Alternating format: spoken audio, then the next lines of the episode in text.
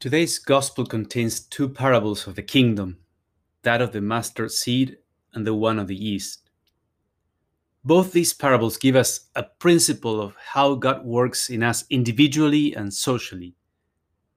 That He comes into our lives in ways that are seemingly small a sudden thought that you should go back to God, or a providential conversation that sparked something, or a random invitation to an alpha course or to join someone in going to Mass.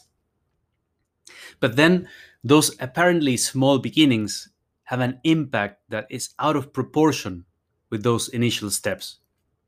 You soon realize that the small seed has incredible power the power to move human hearts, which is a tremendously difficult thing to do.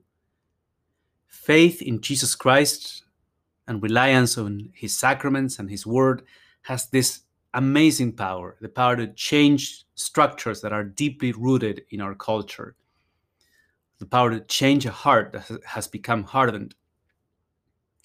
I love that phrase at the end of the parable when Jesus says that the seed becomes a large bush and the birds of the sky come and dwell in its branches.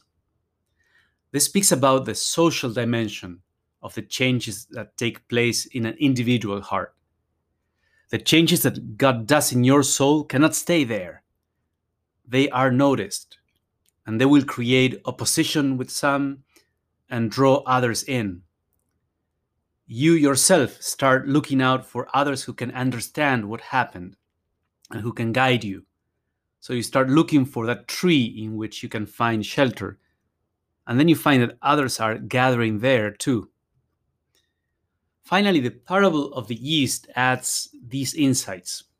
It shows us that the kingdom of God is not so much that of a group taking over, but it's a change introduced from within in an organic way.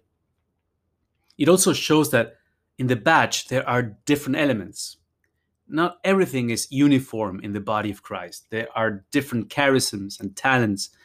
Some people are very radical in a way that not everyone is called to be. But the presence of those very intense people, to put it some way, is what drives everybody else.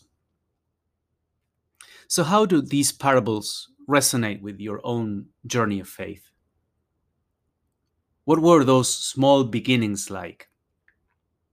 How did you grow from there? And how is the Lord calling you to grow his kingdom where you are right now?